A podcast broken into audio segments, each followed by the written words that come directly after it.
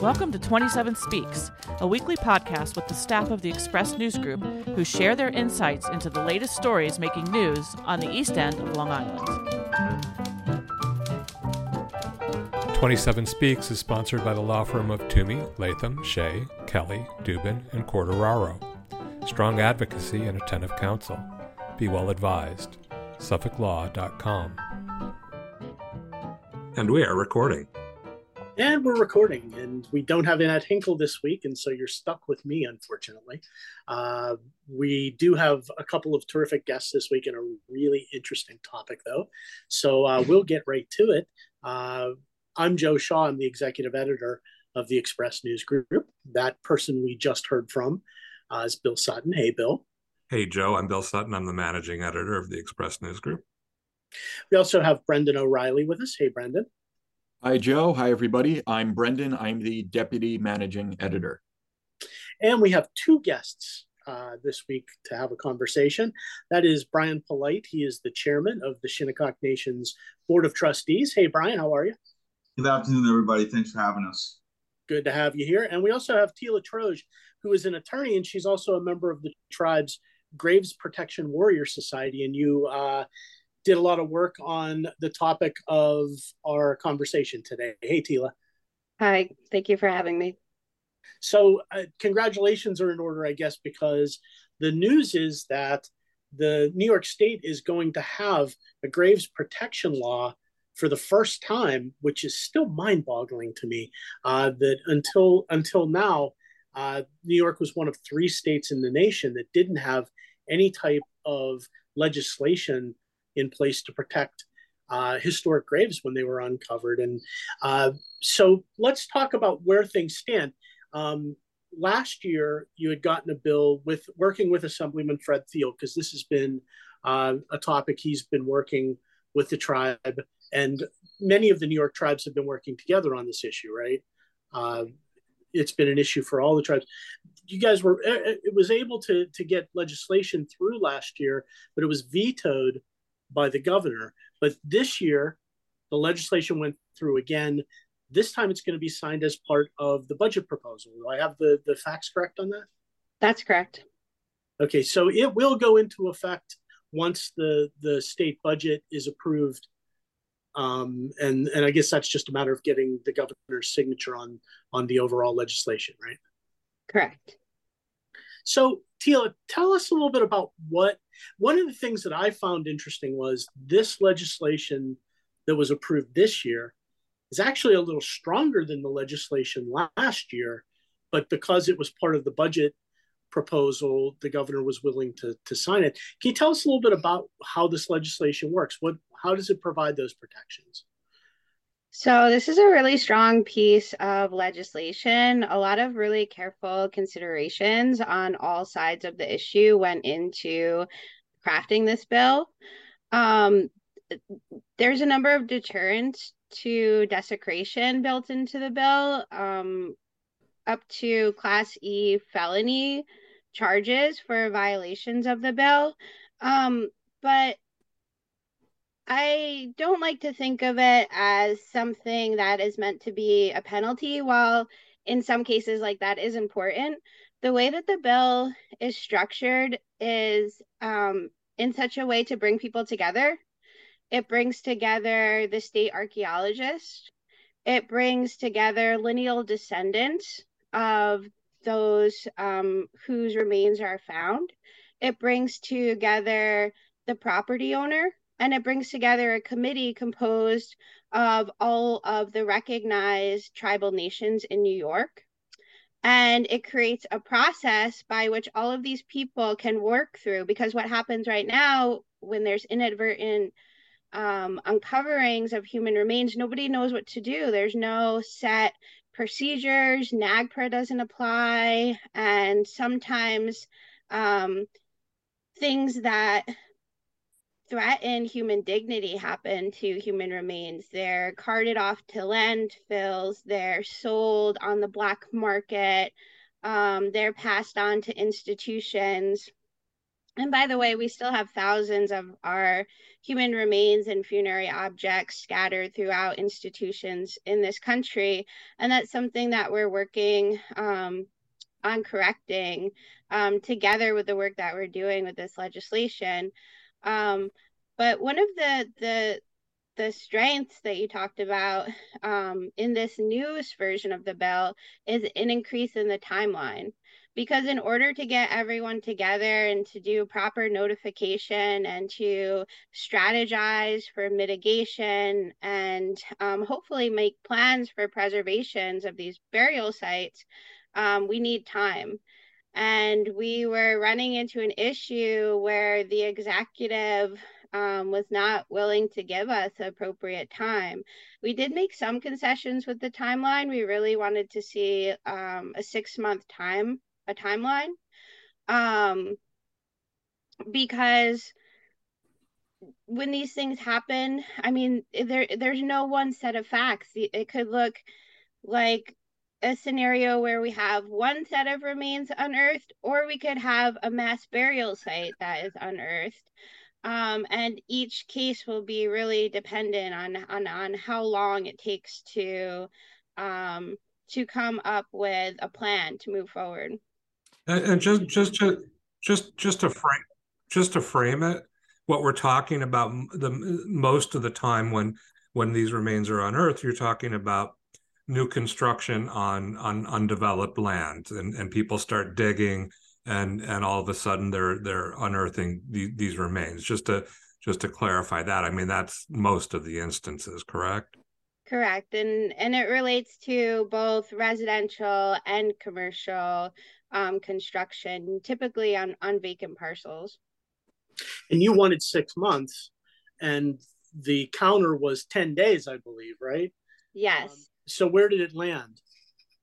So there is um, some provisions where you look at the timeline of the bill that um, retain the 10 day period. There's others where we were able to get 60 days. There's other instances where we're able to get 90 days. And it's each time something is triggered in the bill. Like there's a notification trigger, um, and there's meeting triggers, and there's um, triggers for the state archaeologist to act. And so all of these things we were able to negotiate in most cases um, an increased time time period again to allow the process to work. I don't think there's any point in having legislation just to have legislation. This isn't a bill that we just wanted to put on the wall and say, "Yay, we finally did it." We want a real workable process that meaningfully brings stakeholders together to create um, again mitigation plans that respect um, respect our ancestors and the ancestors um, of those who were enslaved in this country, as well as uh, the first patriots of the American Revolution, who are often um, disturbed in in this state uh, in commercial construction. Hmm.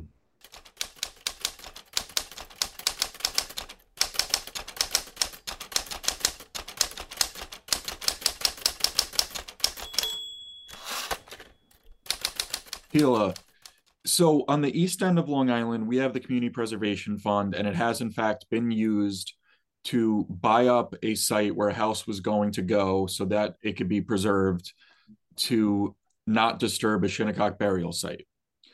What does this legislation mean for other areas of the state that don't have a funding source like we have on the East End? When they run into this, and you have a builder who paid a lot of money for a piece of property and expects to be able to develop it, how do they resolve that situation? I think that's a really interesting question. I think that throughout the state, um, there are a lot of land trusts, and land trusts are in the the same business as grave protectors are in purchasing and protecting and preserving land. So I think that you know, as opposed to like a more public um, use of funding like CPF, there's opportunities for private funding um, to preserve and and protect these um, land land um, issues, I think that, you know, conservation and protection of, of graves really goes hand in hand. But the thing is, is that there's no one set solution to this. Uh, we can get as creative as we need. Um, we just, again, need that convening and, and meeting of the minds to, to do the right things towards um, these remains. And so I think that each situation will be so different, but I don't doubt that in each situation we'll be able to come up with a, a solution that um, benefits all all impacted and affected parties. What what do you guys what what what's the preferred solution if if if um, r- remains are unearthed and and obviously it takes time to identify whether whether they're Shinnecock or or whether you know it, it's something else. And I know that you know in the case Brendan was talking about, it, it, seemed like it was a large burial site and and and that was protected. And in other instances, it seemed like it it may be more um, in individual sites. Of, and correct me if I'm I'm wrong on that, but um, it, at times you've moved those, those remains or or they're or they're reburied with um, um, with, with, proper um, with, with, dignity and with a proper you know ceremony and, and all that. What what do you guys prefer? What's the Bryan? What's what's the the, the preferred um, mediation there, solution there? Well, I would defer that question to the expert, uh, Ms. Tela Troge, who uh, has really been a guiding um, light for the tribe and for the organization of the um, Warrior Society, the uh, Graves Protection Warrior Society. But obviously, the best possible ways to leave them undisturbed. But obviously, as Taylor was saying, there's not going to be a solution that is is workable for everybody. That's that is the best way to preserve um, a burial site is to leave it undisturbed. But um, with this uh, specific legislation, I'll let Tela um, kind of take the lead on what the Shinnecock position is. That's absolutely right. And it was also one of the biggest contentions of the bill. Um, as Joe said before, the, the bill was vetoed and that was because we couldn't come up with an agreement of what to do if no um, mitigation plan was uh, approved by the, both the landowner and the state archaeologist and the committee of the of the tribal nations. Um, in the bill that was vetoed, the property owner would have the right to remove the remains um, from their land and continue on with their development. And that was unacceptable to us. And so we had tried to remedy um, some of our biggest concerns uh, through a chapter amendment process. And so through that chapter amendment process, you see the bill get a little bit stronger. Um, but it wasn't quite where we needed to be. Um, we wanted um, property owners to have to engage with the state archaeologist um, in the worst case scenario that remains had to be removed from the subject parcel. And so um, we're hoping that through this process of coming together, we can avoid that.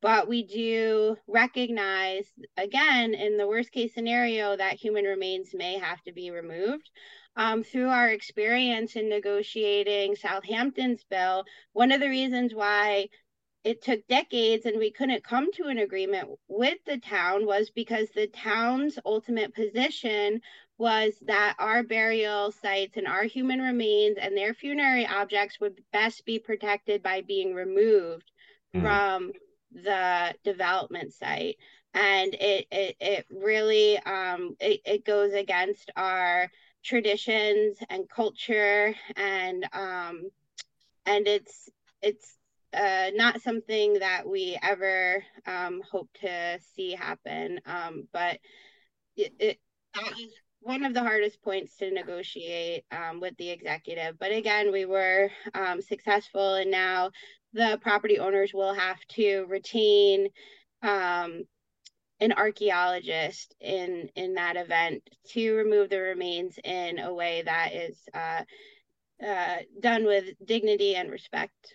So that's a compromise that you were forced to make. Is that in at least some cases, uh, and, and, I'm guessing other mitigating uh, strategies can be in place too. You can, if it's the property's big enough, you can build somewhere else on the site and just leave that part of the the grounds undisturbed, right? There are there yes, are other that's options. our preferred option. But but you're you you have been willing to compromise to allow relocation of remains in, in some of the instances now. Yes, and we were able with that concession to um, to get cultural monitors from the lineal descendants um, of those remains. And so, um, w- whichever tribal nation or group is affected uh, would be able to appoint their own cultural monitor to make sure that uh, removal was done um, in the customs and traditions with the respect um, as much as that can be a thing um, in, in this instance. It's something you keep control of at least.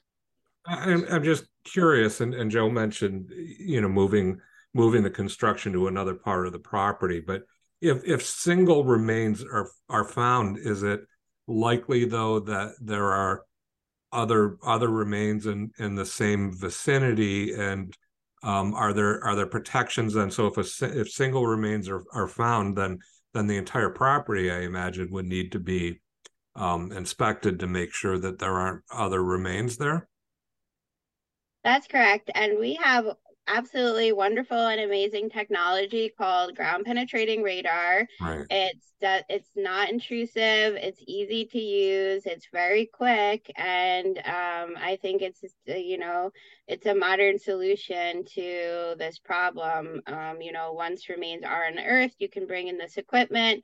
Um, and uh, just make sure that you again avoid and mitigate and and and you know maybe redesign your plans a little bit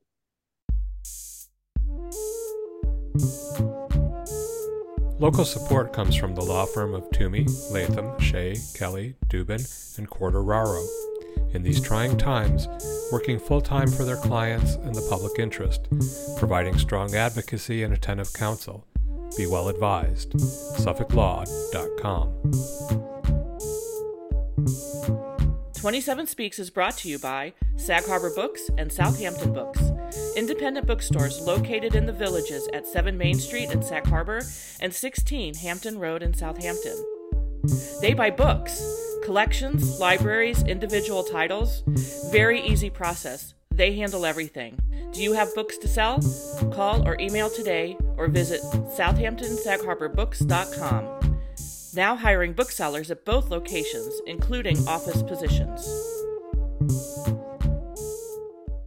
Bryan, Tela had brought up the fact that um, after decades and a lot of uh, lobbying by the Graves Protection Warrior Society and the nation in general, you were able to get Southampton Town to adopt some Graves protection legislation a few years ago, a couple of years back. And so you you have had that kind of protection at the local level for some time now. But bryan i'm curious this state law how does that change so so for the shinnecock nation and your territory does that tighten the lead, tighten the rules at all or is this really just an effort to make those rules apply to, to other communities as well where there were native american settlements and there might be burial sites yeah, well, every anytime that you have a local law and then you have a state law, obviously the state law strengthens um, that local law, especially when it comes to litigation. Um, and developers sometimes love to litigate on um, these issues and will say that the town's law violated New York state law or something to that effect. So, absolutely, anytime you can get a New York state law that codifies something that you did on the local level is, is a really good thing and a positive step forward.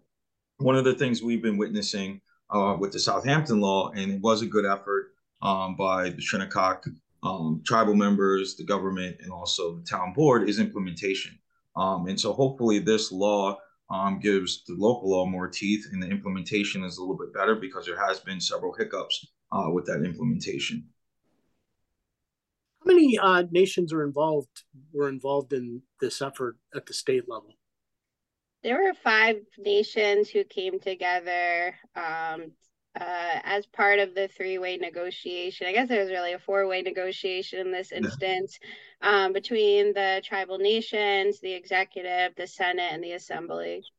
Yeah, and I think that needs to be really highlighted during this process is that the Native nations of New York really came together um, and tried to speak as one voice and really strategized, met with each other. Kind of historic, honestly, um, when you look at the collaboration of the New York tribes um, on this. And uh, Tela Troge was a big part of bringing those tribes together. It's not always easy, um, but a lot of the tribes, although we have different regions and we're in different regions in New York and we have different histories um, in New York, uh, I think the Graves Protection really brought us together on a common goal, um, an effort that I know not only our tribe has been doing for decades, other tribes have been doing for decades as well.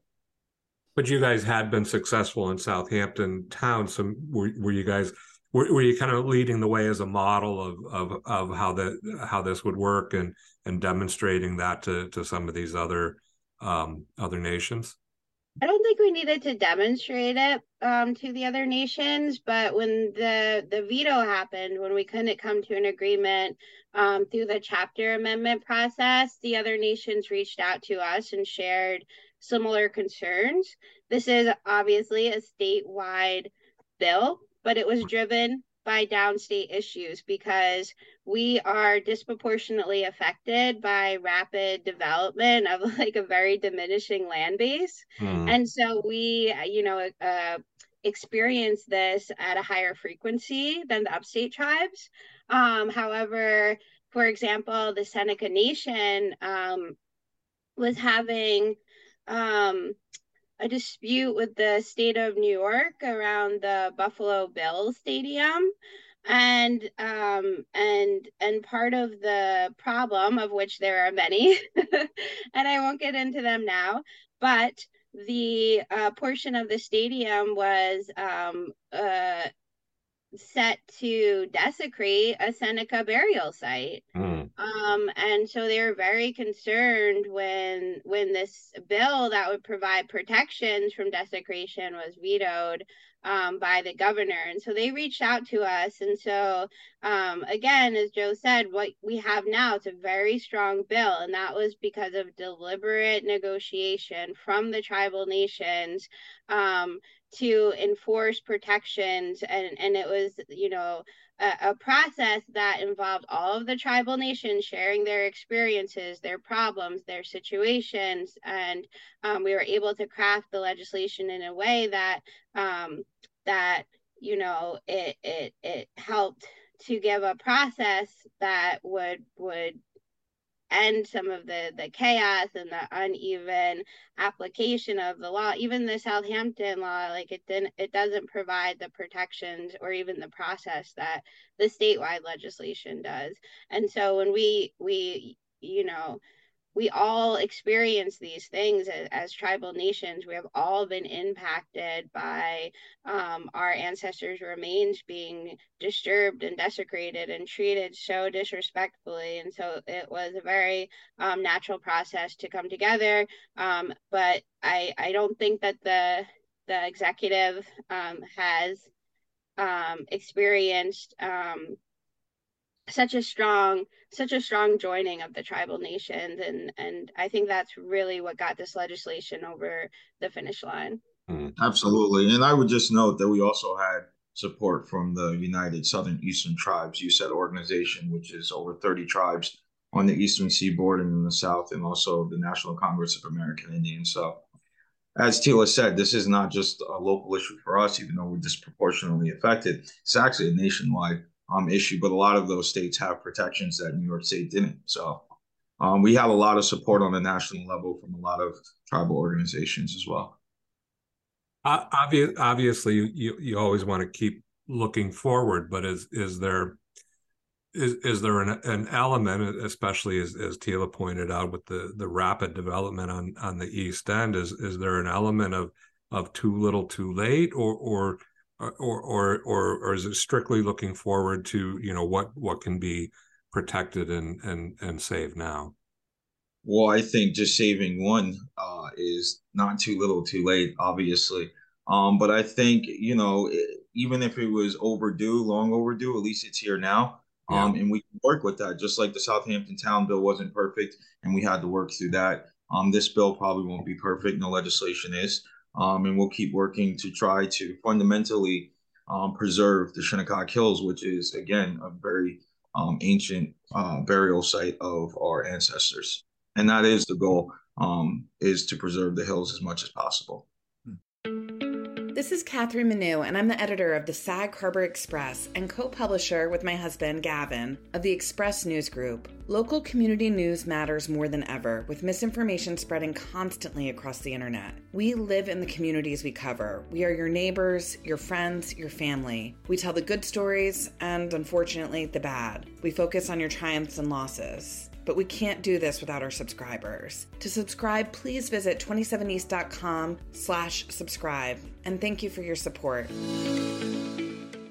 So when the Shinnecock have in the past received remains, um, I know that you've done a lot of work to reclaim remains that are in the possession of natural history museums.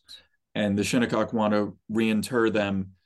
And maybe in the future, it comes up that there's a property that's being developed and the best option is to remove and reinter the remains.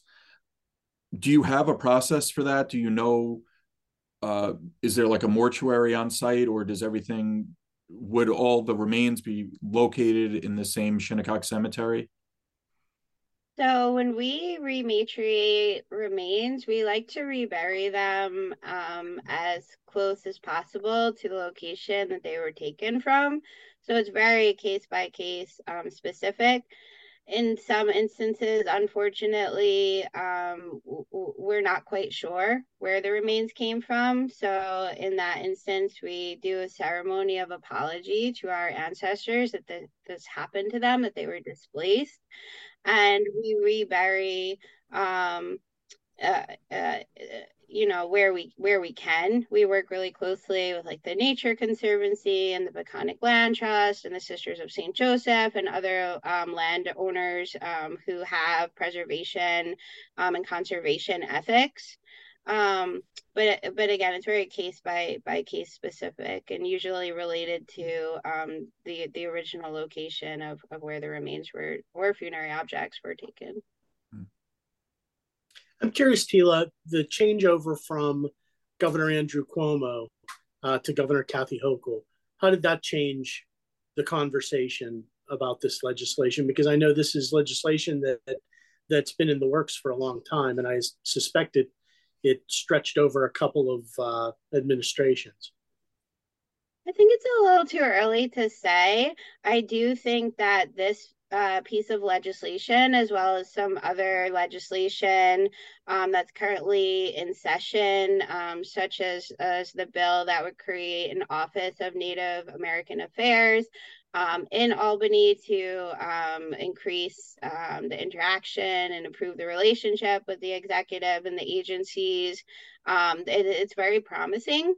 Um, um, and I think the relationship it's it's developing. I think that there's a lot of education that we've had to do throughout this process, just to make sure that um, we're all cognizant of some of the historical injustices and um, and that we really bring light some of the hard truths and and work towards um, uh, reconciliation and, and um, all of these things. And so, um, you know, we always have to retain that hope that we can um, improve relations um, with this with the state and so we remain hopeful that this is a sign um, of, of, good uh, things to come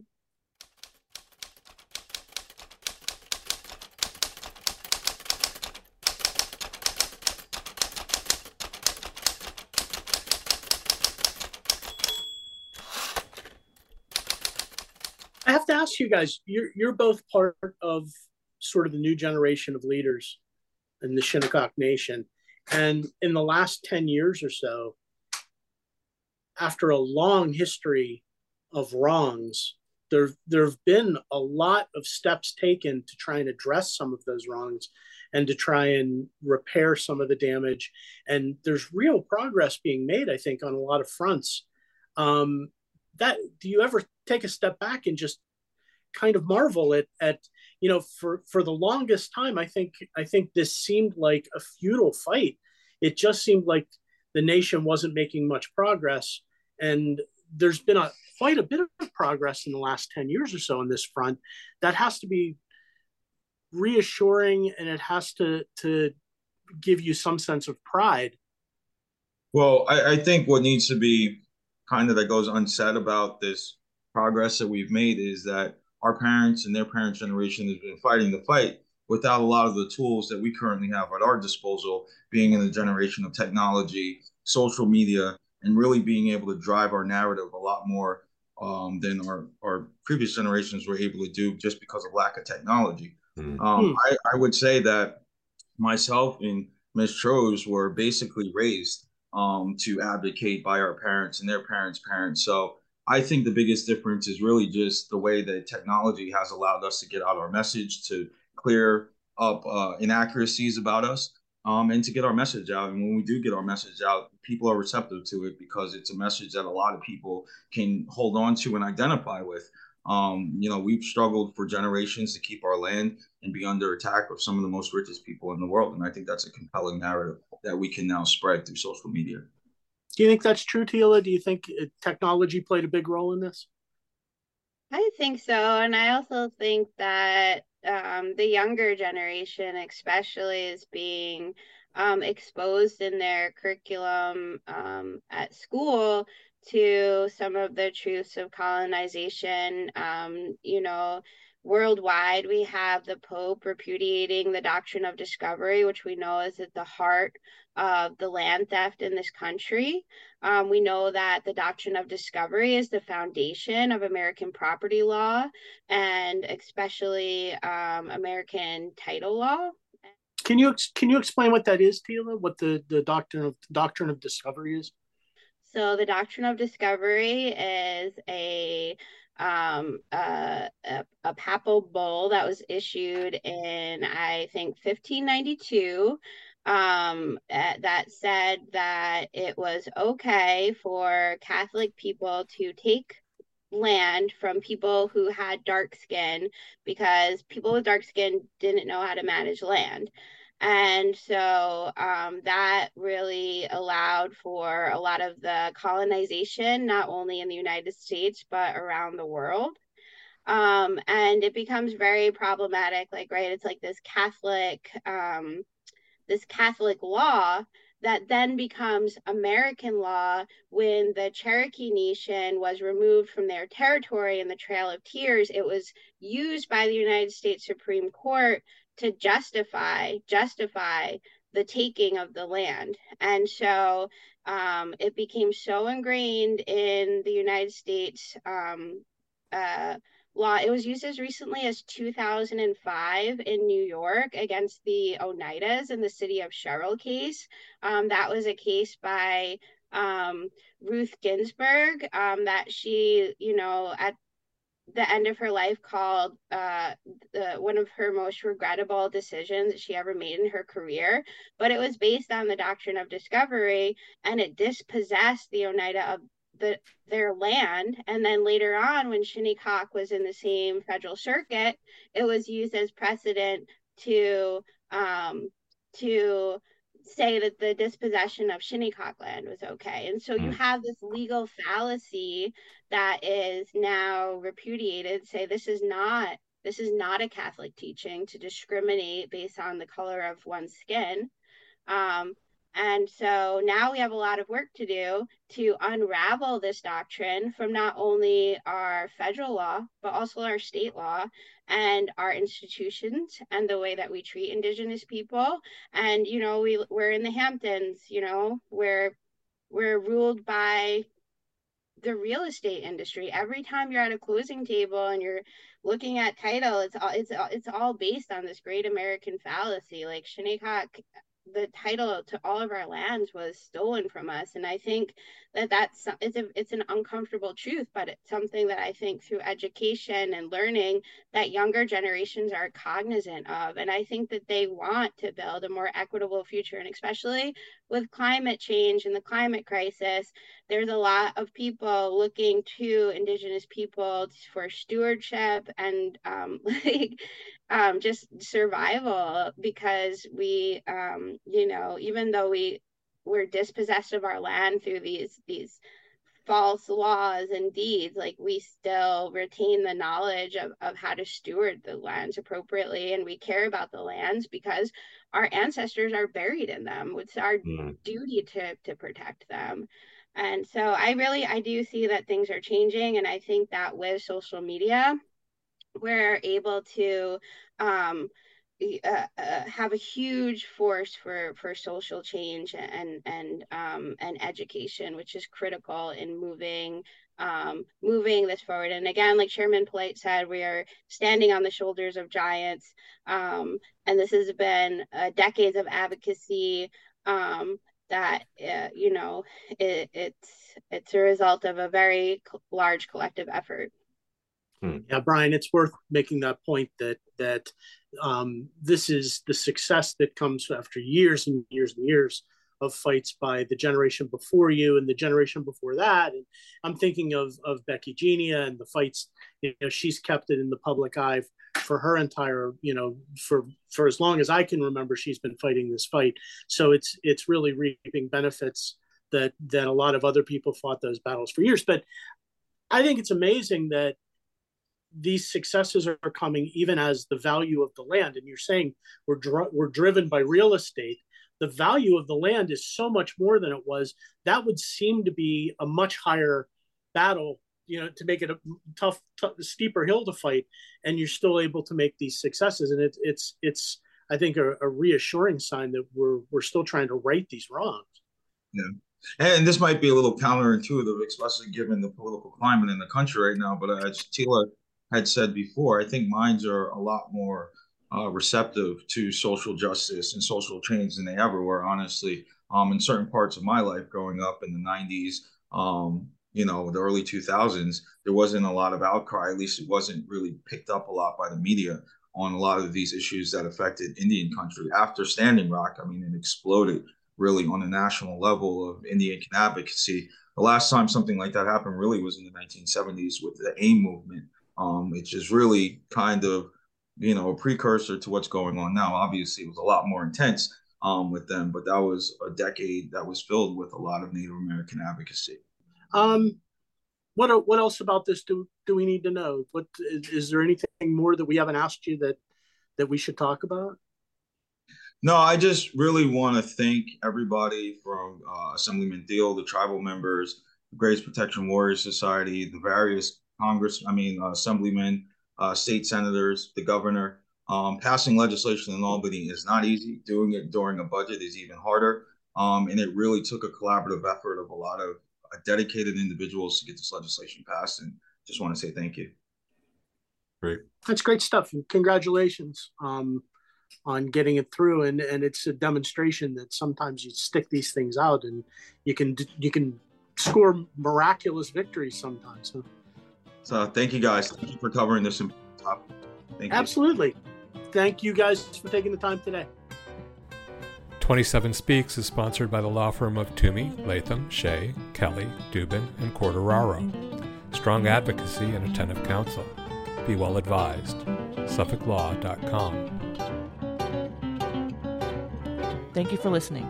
Join us again next week to hear what's news on the East End. Our interlude flute music is by Allison O'Reilly. Our opening and closing theme music is Boysdale Blues, written and performed by the incomparable Judy Carmichael. Listen to Judy's weekly show, Jazz Inspired, airing on an NPR station near you, or go to jazzinspired.com. 27 Speaks is a weekly podcast produced by the Express News Group, which includes the Southampton Press, the East Hampton Press, the Sag Harbor Express, 27east.com, and sagharborexpress.com. Find us on the websites or subscribe through Apple Podcasts.